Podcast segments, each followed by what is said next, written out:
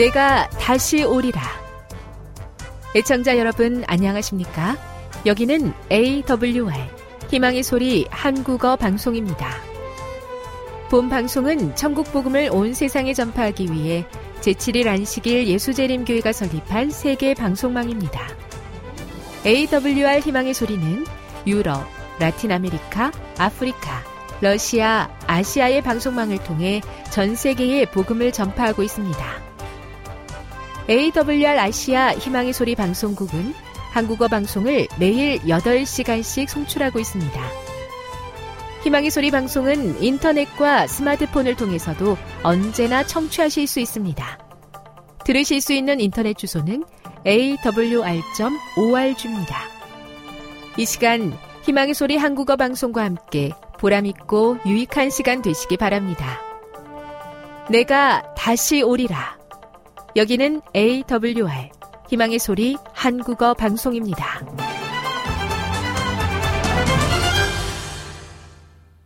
주파수 안내입니다. 괌에서 송출하는 우리 방송은 한국 표준시로 새벽 1시 30분부터 2시 30분까지 11,755kHz로 새벽 2시 30분부터 3시 30분까지 3시 30분부터 4시 30분까지 15,530kHz로 새벽 5시부터 6시까지 9,890kHz로 4회에 걸쳐 송출하고 있습니다. 스리랑카에서 송출하는 우리 방송은 한국 표준시로 밤 9시부터 10시까지 15,530kHz로 우즈베키스탄에서는 새벽 3시부터 4시까지 새벽 4시부터 5시까지 9,760kHz로 타지키스탄에서는 밤 9시부터 10시까지 15,255kHz로 송출하고 있습니다. 애청자 여러분의 많은 청취 바랍니다.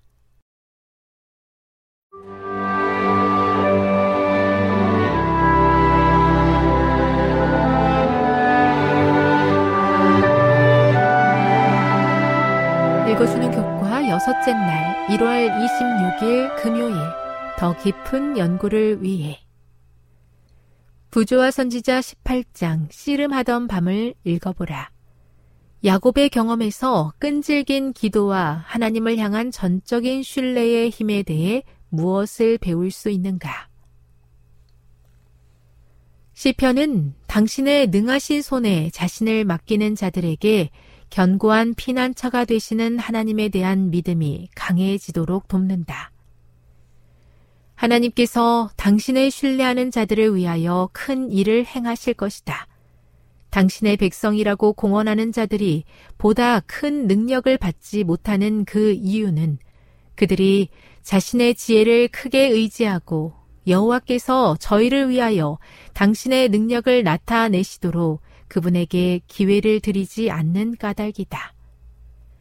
하나님께서는 그들이 당신을 전적으로 신뢰하고 충실히 당신을 순종한다면 당신을 믿는 자녀들을 위급할 때마다 도와주실 것이다. 부주와 선지자 493 그러나 시편에서 주어진 약속의 말씀이 우리의 현실 속에서 이루어지지 않을 때 신자들은 큰 실망을 경험할 수도 있다. 이런 때에 우리는 십자가를 통해 가장 강력하게 나타내신 하나님의 선하심을 믿고 바라보는 법을 배워야 한다. 때때로 일부 시편은 잘못된 기대를 조장하는 데 사용될 수 있다. 사탄이 시편 91편 11, 12절을 악하게 사용하자 예수께서는 하나님을 신뢰하는 것을 하나님을 시험하는 것이나 하나님의 뜻에 어긋나는 일을 요청하는 것과 혼동해서는 안 된다는 것을 보여주셨다.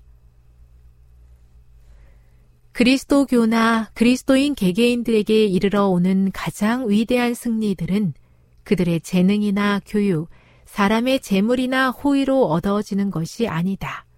그것들은 열렬하고 필사적인 믿음으로 전능하신 능력의 팔에 매달릴 때에 하나님이 함께 하시는 기도의 밀실에서 얻어지는 승리들이다. 부주와 선지자 203 함께하는 토의를 위해 1. 환란이 닥치고 일이 심각하게 잘못되었을 때도 그것이 하나님이 계시지 않는다는 의미가 아닌 이유는 무엇이며 하나님을 여전히 신뢰할 수 있는지 함께 토의해 보라. 하나님의 보호에 관한 시편의 놀라운 약속에도 불구하고 어떻게 그런 일이 일어날 수 있는가? 시편의 놀라운 약속을 기록한 기자들은 혹시 역경을 겪지 않았거나 그런 일을 경험한 신실한 사람들을 모르고 있는 것인가? 2. 어떻게 하면 모든 상황에서 하나님을 전적으로 신뢰할 수 있겠는가? 우리로 전적으로 신뢰하지 못하게 하는 것은 무엇인가? 평안한 때에 신뢰하는 것은 어려운 때도 그분을 신뢰하도록 하는데 어떤 역할을 하는가? 그것은 왜 그렇게 중요한가? 지금까지 읽어주는 교과였습니다. 본 방송은 AWR 희망의 소리 방송국에서 제작되었습니다.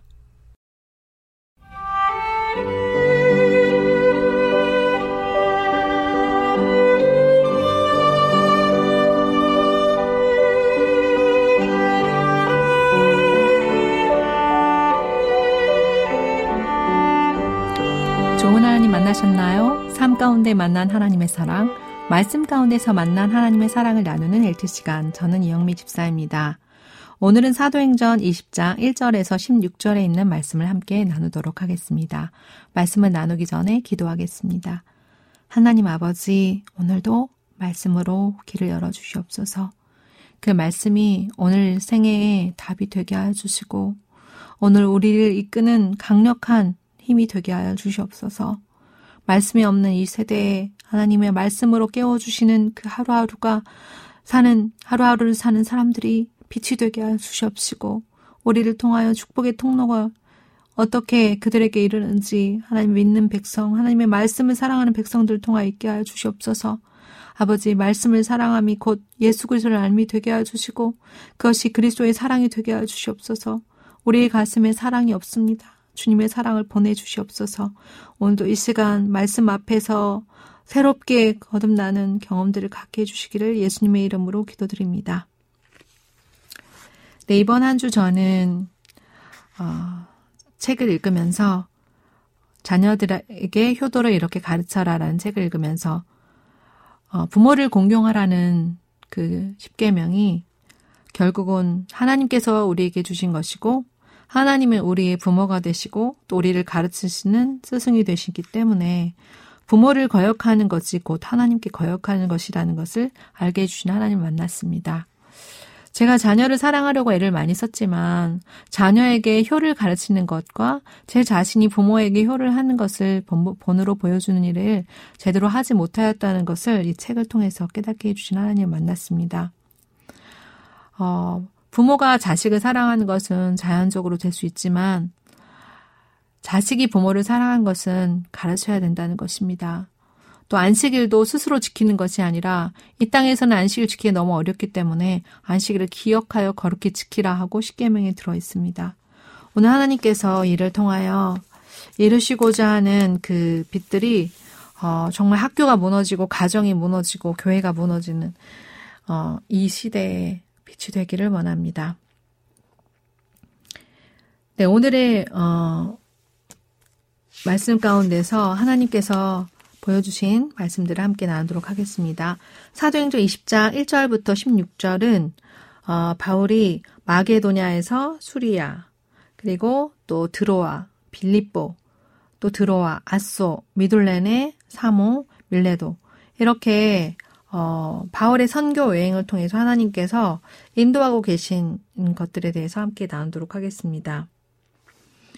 먼저 어, 1절에서 5절까지는 마게도냐와 헬라에서의 선교에 대한 내용인데요. 그리고 6절에서 12절까지는 어,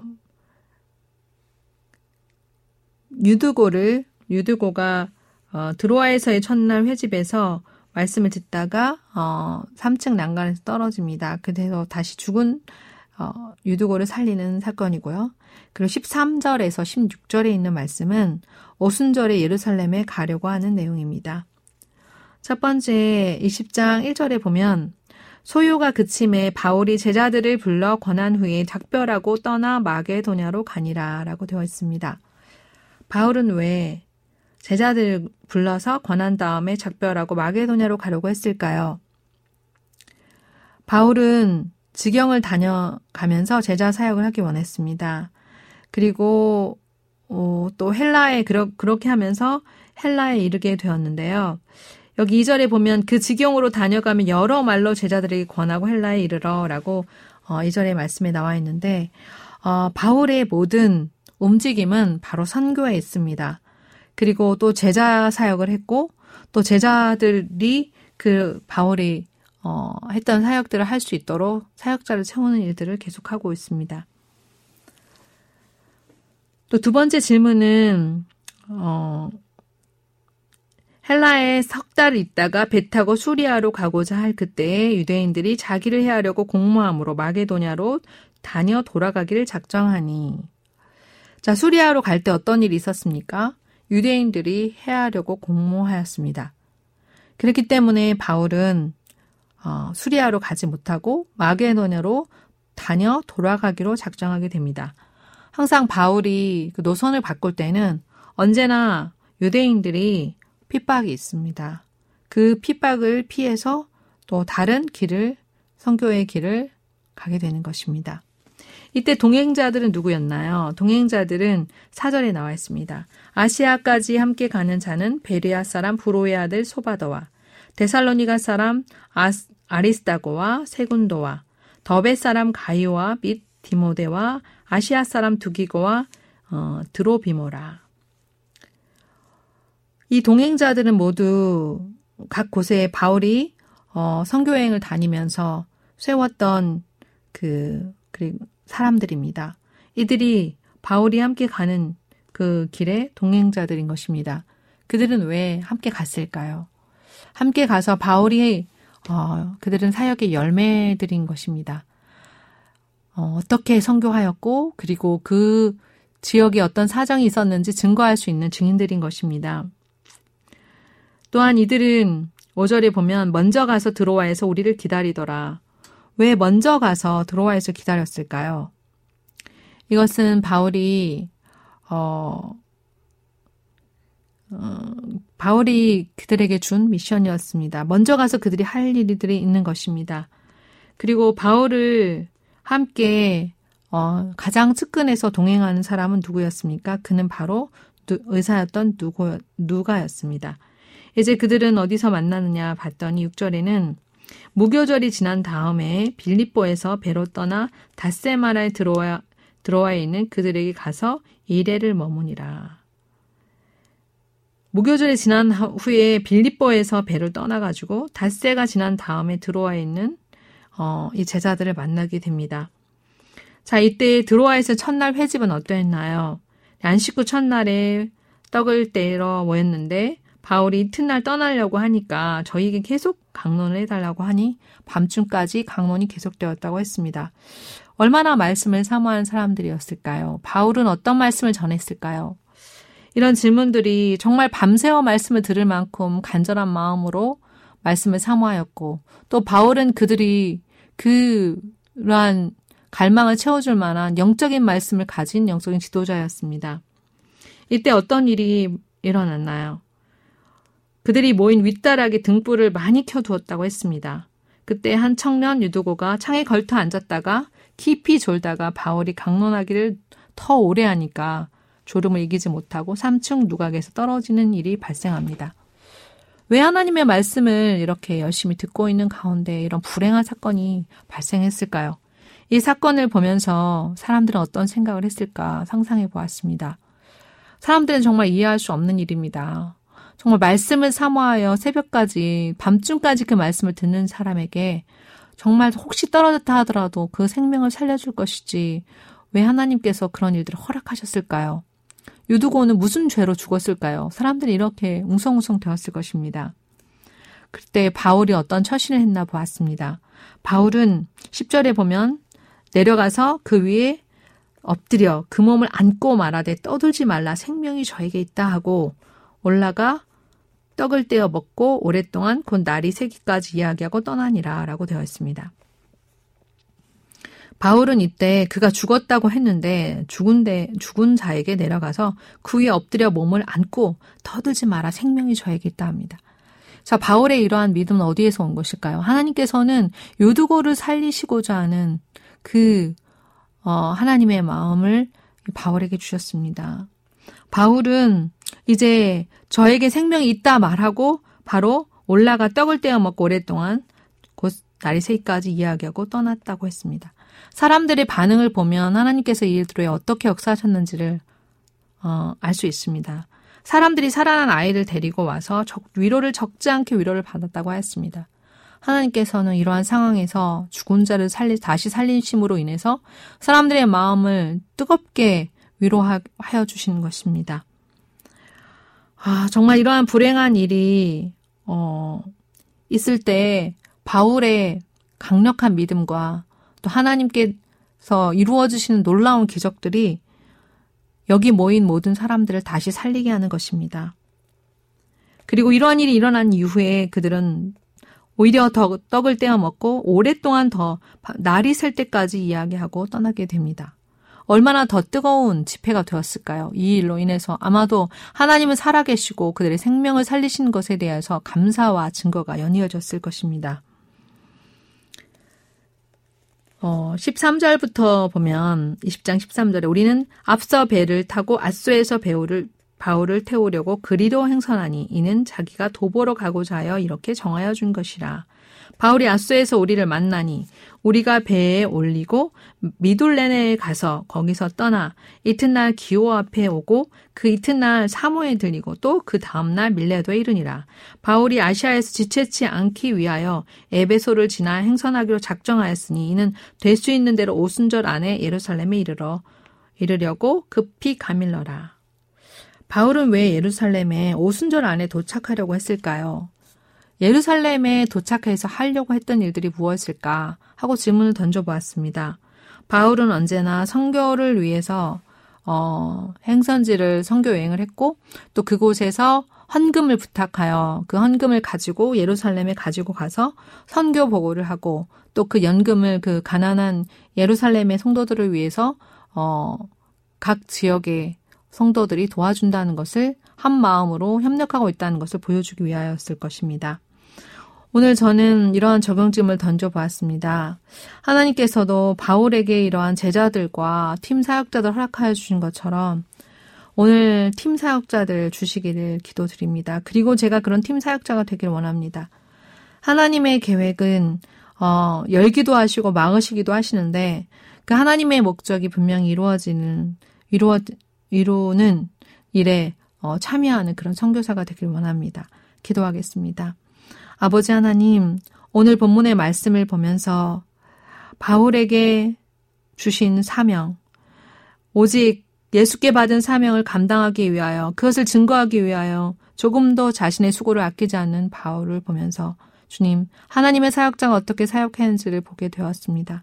또한 그와 동역하는 제자들과 또 동역자들을 보면서 하나님께서 그들에게 한 마음으로 하나님의 일에 하게 하셨고 여전히 그들을 따라다니는 여러 어, 유대인의 음모들을 보면서 사단 또한 이렇게 하나님의 사역을 열심히 하고자 하는 사람의 뒤를 밟아 그를 힘들게 하고 떠나게 하는 그러한 방해를 한다는 것을 보게 되었습니다. 하나님, 오늘 주님을 의지하여 어, 주께 받은 사명을 감당하기에 부족함이 없도록 헌신하는 삶을 살 수 있도록 도와주시옵시고 우리를 방해하는 모든 것들에서 지켜주시고 또한 그 계획이 오직 하나님의 뜻 안에서 가기도 하며 멈추기도 하며 돌아가기도 할 수 있도록 도와주시옵소서. 주의 재림이 때에 주의 일꾼을 허락하여 주시고 팀 사역자들을 허락하여 주시고 제자들을 허락하여 주시옵소서. 예수님의 이름으로 기도드렸습니다.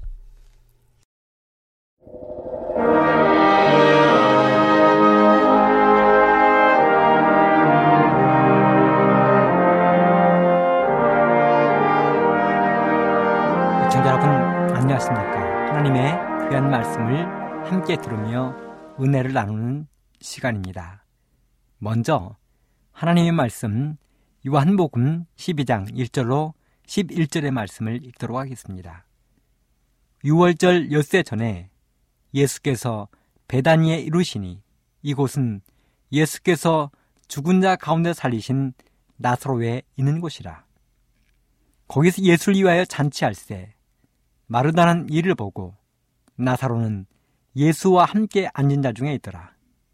마리아는 지극히 비싼 향유 곧 순전한 나드 한 그릇을 가져다가 예수의 발에 붓고 자기 머리털로 그의 발을 씻으니 향유 냄새가 집에 가득하더라. 제자 중 하나로서 예수를 잡아줄 가론 유다가 말하되 이 향유를 어찌하여 300 데나리온에 팔아 가난한 자들에게 주지 아니하였느냐 하니? 이렇게 말하면 가난한 자들을 생각함이 아니요. 저는 도덕이라. 돈괴를 맞고 거기 넣는 것을 훔쳐 가밀어라. 예수께서 가라사대 저를 가만두어 나의 장살날을 위하여 일을 두게 하라. 가난한 자들은 항상 너희와 함께 있거니와 나는 항상 있지 아니하리라 하시니라. 유대인의 큰 무리가 예수께서 여기 계신 줄을 알고 하니 이는 예수만 위함이 아니요 죽은 자 가운데서 살리신 나사로도 보려 함일러라. 대제사장들이 나사로까지 죽이려고 모의하니 나사로 까닭에 많은 유대인이 가서 예수를 믿음이러라. 여러분은 행복이 무엇이라고 생각하십니까? 행복이라는 단어를 영어에서는 해피니스, 즉 우연히 일어나는 어떤 사건이라고 표현했습니다. 이 말은 해프닝에서 유래한 말입니다. 다른 말로 말하면 어느 날 갑자기 내 삶에, 내 인생에 복이 쏟아지는 것을 행복이라고 표현했습니다. 오늘날 한국에서는 많은 사람들이 복권을 삽니다. 로또 복권을 삽니다. 그래서 1등에 당첨되면 자기의 인생을 바꾸겠다는 인생 대박을 노립니다. 일확천금을 노립니다. 횡재를 노리는 것입니다. 하지만 우리 성경에서는 행복이라는 이 말을 blessing, blessing이라고 표현했습니다. blessing이란 이 말은 blood에서 출발했는데요. blood는 피입니다. 즉 성경의 행복은 피에서 출발한 것입니다. 피의 제사에서 출발했습니다. 피 흘리는 제물을 통해서 내 죄의 용서를 받는 데에서 행복은 출발했습니다. 다른 말로 바꾸면 내 죄를 용서받지 못한다면 행복은 없다는 것입니다. 그러므로 성경에서 말하는 행복은 하나님의 선물입니다. 행복은 하나님께서 사람에게 줄 수 있는 가장 큰 선물입니다. 그래서 저는 이 시간에 하나님께서 사람에게 주신 그 행복, 참된 행복을 누렸던 한 멋진 가정을 소개하려고 하는데요. 그 가정은 바로 나사로와 마르다와 마르다가 살았던 가정입니다. 오늘 저는 이 가정을 중심으로 향유내음 가득한 집 이런 제목으로 여러분들에게 말씀을 준비했습니다. 오늘 본문에 나오는 한 가정, 처음에 읽은 성경절에서 나오는 한 가정. 이 가정은 세상의 눈으로 바라보면 행복이라고는 찾아볼 수 없는 가정이었습니다. 이 가정의 주인공은 이미 말씀을 드렸지만 마리아와 마르다 나사로였습니다. 여러분 이 가정에는 부모님이 안 계셨습니다. 부모님이 돌아가셨습니다.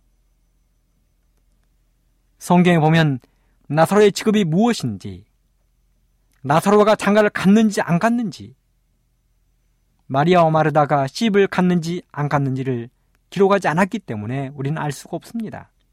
하지만 전적인 문명을 자세히 살펴보면 이 세 사람은 결혼을 안 한, 결혼을 안 하고 살고 있는 온누이였음이 분명합니다. 우리가 생각하는 행복한 가정의 조건을 갖추지 못했습니다. 어쩌면 그 집은 경제적으로 안정이 되지 못했을 것입니다. 그 집은 건강하지 못한 가정이었습니다. 나사로는 죽었다가 예수님의 은혜로 살아나는 사람입니다. 부모와 자녀가 함께 사는 달라는 가정이 되지 못했습니다. 그렇기 때문에 우리가 생각하는 가정의 행복과는 거리가 먼 집이었습니다. 그럼에도 불구하고 이 가정을 결코 불행한 가정이라 할 수 없는 몇 가지의 이유가 있습니다. 저는 그 이유 때문에 이 가정을 오늘 우리 모든 애청자들에게 행복한 가정이라고 소개하고 싶은 것입니다. 이 가정이 행복할 수밖에 없는 이유 첫 번째는 이 가정은 주님이 사랑하는 가정이었습니다. 예수님의 지상 생애 동안 예수님이 세 번 이상 찾아가신 집이 바로 이 집입니다. 힘들고 피곤하실 때, 많은 사람들이 어렵게 해서 쉬고 싶을 때, 예수님은 이 집을 찾아가셨습니다. 나사로, 마리아, 마르다 하면 떠오르는 단어들이 따뜻하고 포근하고 쉼과 행복과 평안이 떠오릅니다. 주님이 이 가정을 사랑하셨습니다. 두 번째, 이 집은 향유 냄새가 가득한 집이었습니다. 오늘 본문으로 읽은 이 말씀 속에 마리아가 예수님의 발에 향유를 부었습니다. 이 집은 문둥이 시몬의 집이었습니다. 그런데요, 이 향유가 어디서 온 것입니까? 이 향유의 주인이 누구였습니까? 마리아가. 어쩌면 마리아가 자기 몸을 팔아서 모은 돈으로 산 것인지 모릅니다. 마리아는 자기 장독성 깊숙이 이 향유를 감추어 두었습니다. 하지만 향유는 어디 감춰둔다고 숨겨지는 게 아닙니다. 마리아가 예수님의 발에 향유를 부었습니다. 사람들은 몰랐지만 예수님의 발에 부어진 이 향유에서는 아름답고 감동적인 향유가 모든 사람들을 행복하게 하는 향유가 풍겨 나왔습니다. 그래서 사람들은 깜짝 놀랐습니다. 어디서 이처럼 아름답고 좋은 향유 냄새가 풍기는지 궁금했습니다. 그 집은 향유 냄새가 가득한 집이었습니다. 세 번째는 나사로의 간증이 있는 집이었습니다. 이 세상에서 가장 감동적인 간증은 나사로가 한 간증입니다. 나사로가 한 간증은 죽었다가 살아난 이야기입니다. 네 번째는 마르다의 봉사가 있는 가정이었습니다. 마르다는 음식을 참 잘했던 것 같습니다. 예수님이 집에 찾아오셨을 때 그는 부엌에서 일을 하고 있었습니다. 예수님을 위해서 음식을 만들고 있었습니다. 어쩌면 찾아온 수많은 사람들을 위해서 그들에게 음식을 나누어 주기 위해서 마르다는 음식을 하고 있었을 것입니다. 물론 그 일을 하다가 예수님에게 야단을 맞긴 했지만 마르다는 예수님을 위하여 찾아온 손님들을 위하여 나눠줄 음식을 준비하는 아름다운 봉사할 수 있는 마음을 가지고 있었습니다. 다섯 번째는 마리아의 헌신이 있는 가정이었습니다. 마리아는 300데나리오나 하는 그 비싼 나드 한 건을 비싼 향유를 과감하게 깨뜨려 예수님의 발에 부었습니다. 그 깨뜨려진 향유에서 아름다운 향기가 풍겨 나왔습니다. 이렇게 순수한 헌신은 반드시 사람들을 기쁘고 행복하게 하는 향기를 낸다는 사실입니다. 이런 이유 때문에 이 가정은 세상의 눈으로 볼 때는 아무런 행복의 조건이 없어 보여도 향유 냄새가 진동하는 가장 아름답고 행복한 가정이 된 것입니다. 오늘 우리도 가정이 행복해지기를 간절히 원합니다. 행복한 가정, 행복한 부부, 행복한 부모와 자녀는 어떻게 하면 만들어질까요? 저는 가정사역 전문가가 아닌 목사의 마음으로 오늘 말씀을 준비했습니다. 저는 가정사역 전문가가 아닙니다. 물론 행복한 가정은 저희 방송 프로그램 중에서 안재순 행복한 가정 아카데미 원장님께서 하시는 그 시간들을 통해서 많이 찾을 수 있을 것입니다. 하지만 저는 가정사역 전문가가 아닌 목사의 눈으로 바라보고 목사의 심정으로 생각하면서 그리고 성경과 연회시 나타난 하나님의 이 말씀을 통해서 진정 행복한 것이 무엇인지를 이 시간 말씀드리고 싶은 것입니다. 우리는 지금까지 나사로와 마르다와 마레의 가정에 행복을 찾아보았는데요. 한 집을 좀 더 살펴보도록 하겠습니다. 이 집은 지난주에 제가 말씀드린 집인데요. 나오미와 룻의 가정입니다. 한 번 더 살펴보겠습니다. 룻기 1장 16절로 17절. 룻이 가로되 나로 어머니를 떠나며 어머니를 따르지 말고 돌아가라 강권하지 마옵소서. 어머니께서 가시는 곳에 나도 가고 어머니께서 유숙하시는 곳에서 나도 유숙하겠나이다. 어머니의 백성이 나의 백성이 되고 어머니의 하나님이 나의 하나님이 되시리니 어머니께서 죽으시는 곳에서 나도 죽어 거기 장사될 것이라. 만일 내가 죽는 일 외에 어머니와 떠나면 여호와께서 내게 벌을 내리시고 더 내리시기를 원하나이다. 여러분, 나오미의 가정을 세상의 눈으로 바라보면 행복한 집인가? 그렇습니다. 나오미의 가정은 부서지고 깨어진 가정입니다. 먹고 살 것이 없어서 먼 나라로 이민을 간 불쌍하고 가난한 가정입니다. 세 남자가 다 죽고 세 명의 과부가 살아가는 기구한 집이었습니다. 한 시어머니의 두 며느리. 서로 비방하고 싸우기 딱 좋은 집이었습니다.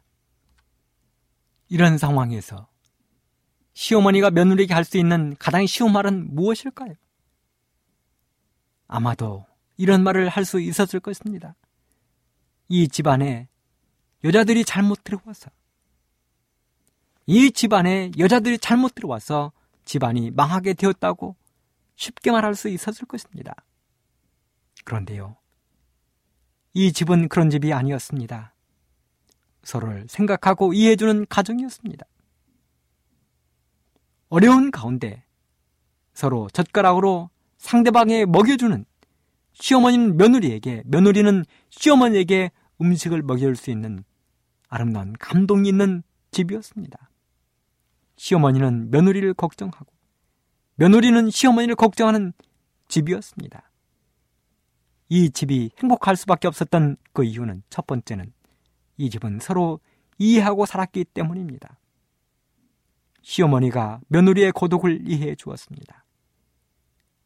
시어머니는 너는 우리 집 귀신이 되라고 하지 않고 너는 새로운 남편을 찾아 시집을 가라고 할 만큼 시어머니는 며느리를 이해했습니다. 두 번째는 그들은 미래를 함께하는 가정이었습니다. 며느리 누르시 말합니다. 어머니, 어머니께서 가시는 곳에 나도 가겠습니다. 그 다음에 세 번째는 삶을 함께하는 가정이었습니다. 며느리가 말합니다. 어머니, 어머니께서 유숙하시는 곳에 나도 유숙하겠나이다. 사랑하는 애청자 여러분, 오늘날 최대의 비극은 좋은 집은 계속해서 늘어나는데 좋은 가정은 줄어든다는 데 있습니다. 훌륭한 집은 늘어나는데 단란하고 축복받은 가정이 줄어들고 있다는 사실이 있습니다. 네 번째 이 집은 신앙을 함께하는 가정이었습니다. 며느리 룻은 계속해서 말합니다. 어머니, 어머니 하나님이 나의 하나님이 되시리니. 며느리 룻이 어머니, 시어머니 나호미가 믿는 하나님을 자기도 믿으며 끝까지 따라가겠다는 것입니다. 그 다음에 다섯 번째, 이 집은 운명을 함께 할 줄 아는 가정이었습니다. 루시 또 말했습니다. 어머니, 어머니께서 죽으시는 곳에서 나도 죽어 거기 장사될 것입니다. 사랑하는 애청자 여러분, 이런 가정이 행복한 가정 아니겠습니까? 비록 사람들의 눈으로 보기에는 비참해 보여도 행복한 조건은 아무것도 없는 것처럼 보여도 이런 가정은 행복한 가정입니다. 나사로와 마르다와 마레의 가정이 행복한 가정이요. 나오미와 루스의 가정이 행복한 가정입니다. 행복하고 향유 냄새 넘치는 가정을 만들기 위해 제가 생각하고 드리고 싶은 말씀이 몇 가지 있습니다.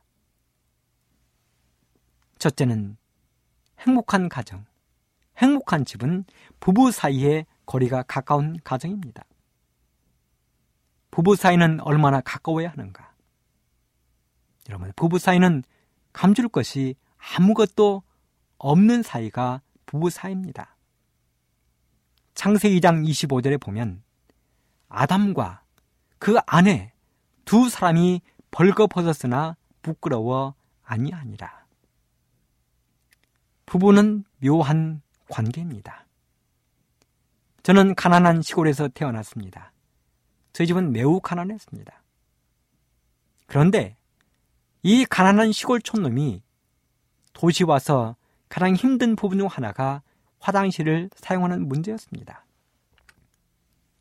시골 화장실과 도시 화장실은 완전히 다릅니다.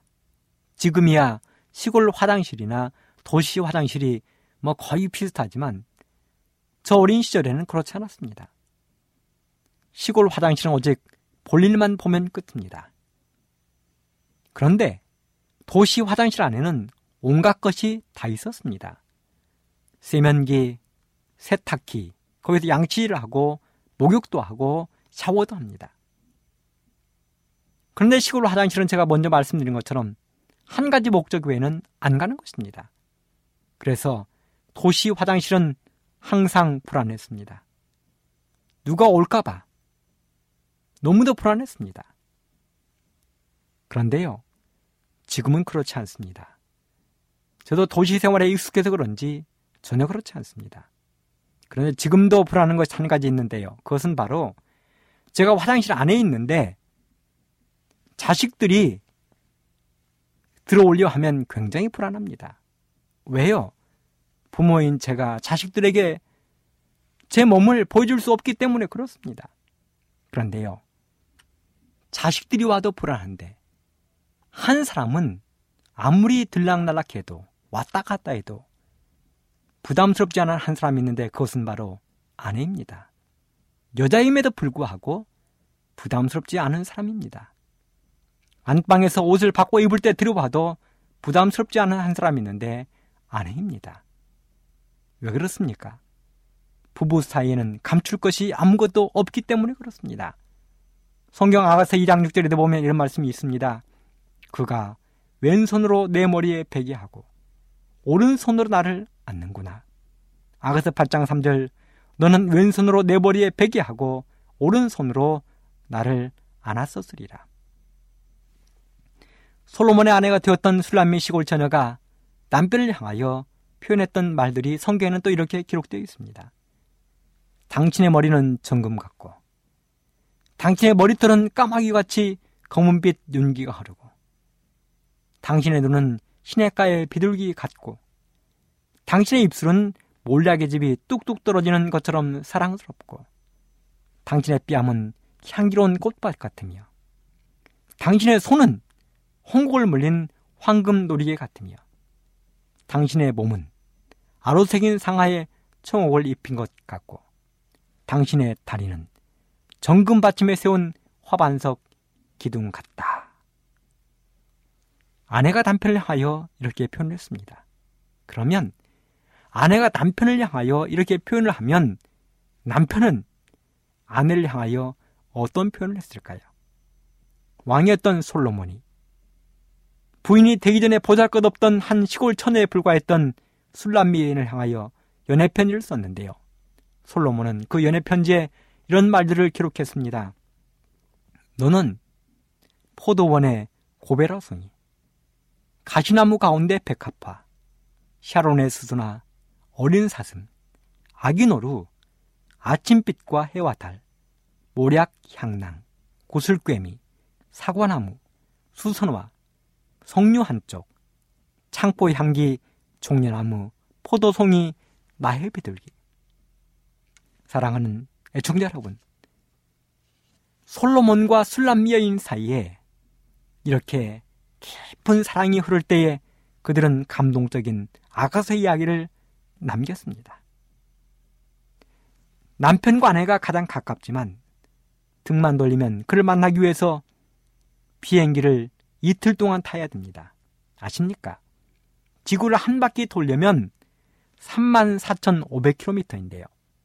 남편과 아내가 서로 싸우고 등을 돌리고 자면 서로의 얼굴을 보기 위해서 이렇게 먼 거리를 돌아가야 된다는 말입니다. 그러므로 행복한 가정을 만들기 위해서 부부 사이의 거리를 가깝게 만드십시오. 솔로몬의 이야기처럼 왼손으로 머리에 베개하고 오른손으로 안아주는 그런 가정을 만들어 가십시오. 두 번째는 행복한 가정을 만들기 위해서 함께 박수를 칠 수 있는 가정이 되는 것입니다. 2차 세계대전이 끝날 당시 미국에는 지미 듀란트라는 유명한 코미디언이 살고 있었습니다.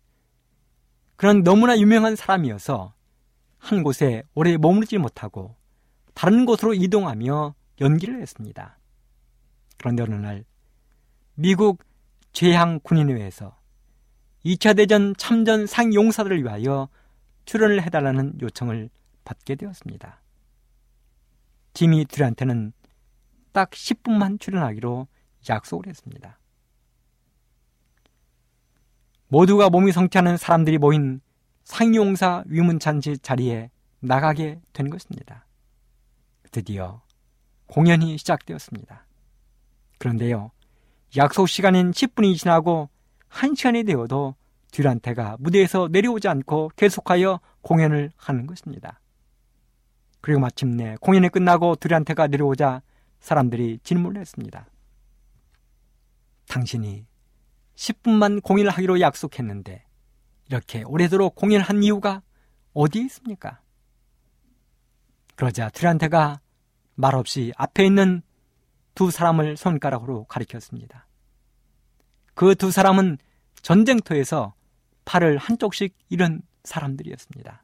한 사람은 오른손이, 한 사람은 왼손이 없었습니다. 그런데 그 두 사람이 남아있는 한 손을 사용하여 서로 부딪혀 박수를 열심히 치고 있었던 것입니다. 그 모습을 바라본 듀란트는 도저히 무대에서 내려올 수가 없었습니다. 그는 그 두 사람을 바라보며 한 시간 동안을 있는 힘을 다하여 공연을 한 것입니다. 몇 년 전 사람의 평균 수명을 조사했는데요. 대한민국, 대한민국 기준으로 남자는 약 78, 9세, 여자는 84, 5세를 산다는 것입니다. 그런데요, 독신으로 혼자 사는 남자는 65세쯤, 여자는 70세쯤, 이혼한 남자는 65세, 여자는 71세, 사별한 남자는 54세, 여자는 54세, 이렇게 수명이 점점 내려간다는 재미있는 결과 보고를 내놓은 적이 있습니다. 그런 걸 보면 부부가 함께 산다는 것이 얼마나 행복하고 좋은지를 알 수 있는 것입니다. 결론적으로 함께 박수치는 부부, 함께 손을 맞잡은 부부가 행복하다는 것이죠. 그 다음에 세 번째 행복한 가정을 만들어 가기 위해서는 사랑의 언어를 속삭이는 가정입니다. 사람이 할 수 있는 사랑의 제일 언어는 인정하는 말, 칭찬입니다. 칭찬이란 잘한다고 주어주는 것, 좋은 점을 일컬어 미덕을 찬송하고 기리는 것이 칭찬입니다. 소설가 마크 트웨인이라는 사람은 이렇게 이야기했습니다. 나는 한 번의 칭찬으로 두 달간은 지낼 수 있다. 여러분, 그렇고 보면 사람이 돈 들이지 않고 할 수 있는 가장 좋은 선물은 칭찬인 것 같습니다. 성경 잠언 18장 21절. 죽고 사는 것이 혀의 권세에 달렸나니. 잠언 12장 25절 근심이 사람의 마음에 있으면 그것으로 번뇌게 하나 선한 말은 그것을 즐겁게 하느니라. 부부 사이에 할 수 있는 좋은 감동적인 칭찬들이 있습니다. 그저 편하게 할 수 있는 말들이 있죠. 여보, 그 옷 당신에게 너무 잘 어울려. 여보, 오늘 저녁 설거지 너무 고마워요. 오늘 밤 아이 돌보느라 고생했어요. 당신 요리가 최고야. 쓰레기 치워준 것 고마워요. 이렇게 사랑의 언어를 속삭이는 가정이 행복한 가정입니다. 마지막 네 번째, 존경받는 부모, 사랑받는 자녀가 있는 가정입니다. 치료봉사 388쪽에 이런 말씀이 있습니다.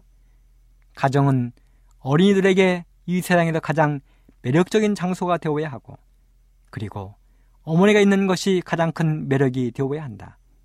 어린이들은 민감하고 부드러운 본성을 가지고 있다. 그들은 쉽게 기뻐하고 쉽게 시무룩해진다.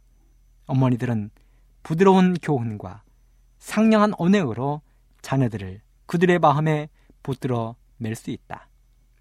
새 자녀지도법 175쪽 어린이들의 초기의 훈련은 아무리 중요시하여도 지나치지 않다.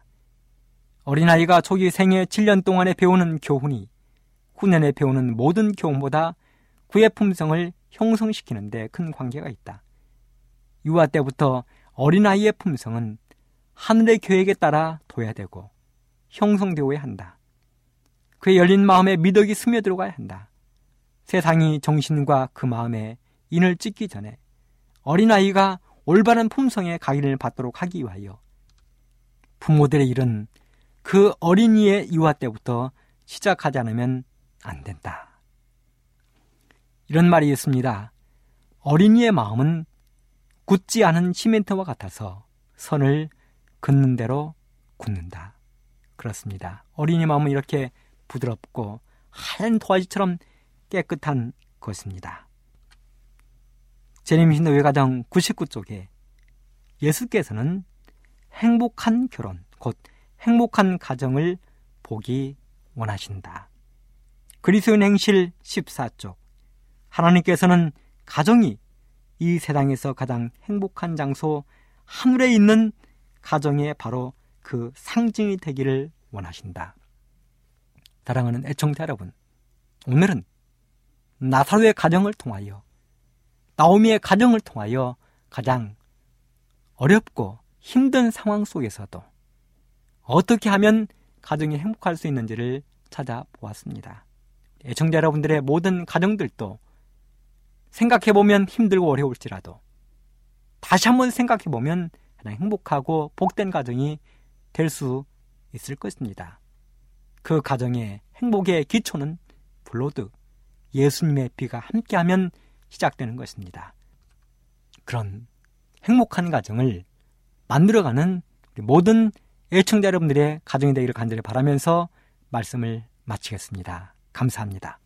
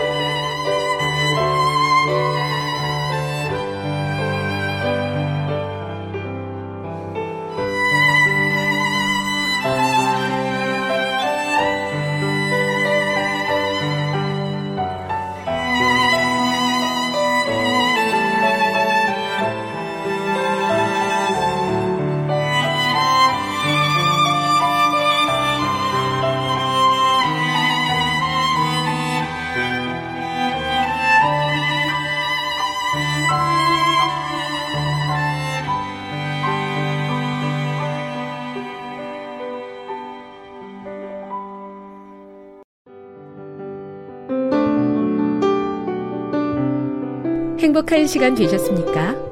지금까지 여러분께서는 AWR 희망의 소리 한국어 방송을 청취하셨습니다. 방송을 청취하시고 문의를 원하시는 분은 우편번호 02461 대한민국 서울시 동대문구 이문로 1길 11 희망의 소리 방송부 앞으로 편지나 엽서를 보내주시거나 지역번호 02-3299-5296에서 8번으로 전화 주시기 바랍니다. 지금까지 함께 해주신 애청자 여러분들께 감사드립니다. 애청자 여러분, 다음 이 시간까지 하나님 안에서 늘 평안하십시오. 감사합니다. 내가 다시 오리라. 여기는 AWR, 희망의 소리 한국어 방송입니다.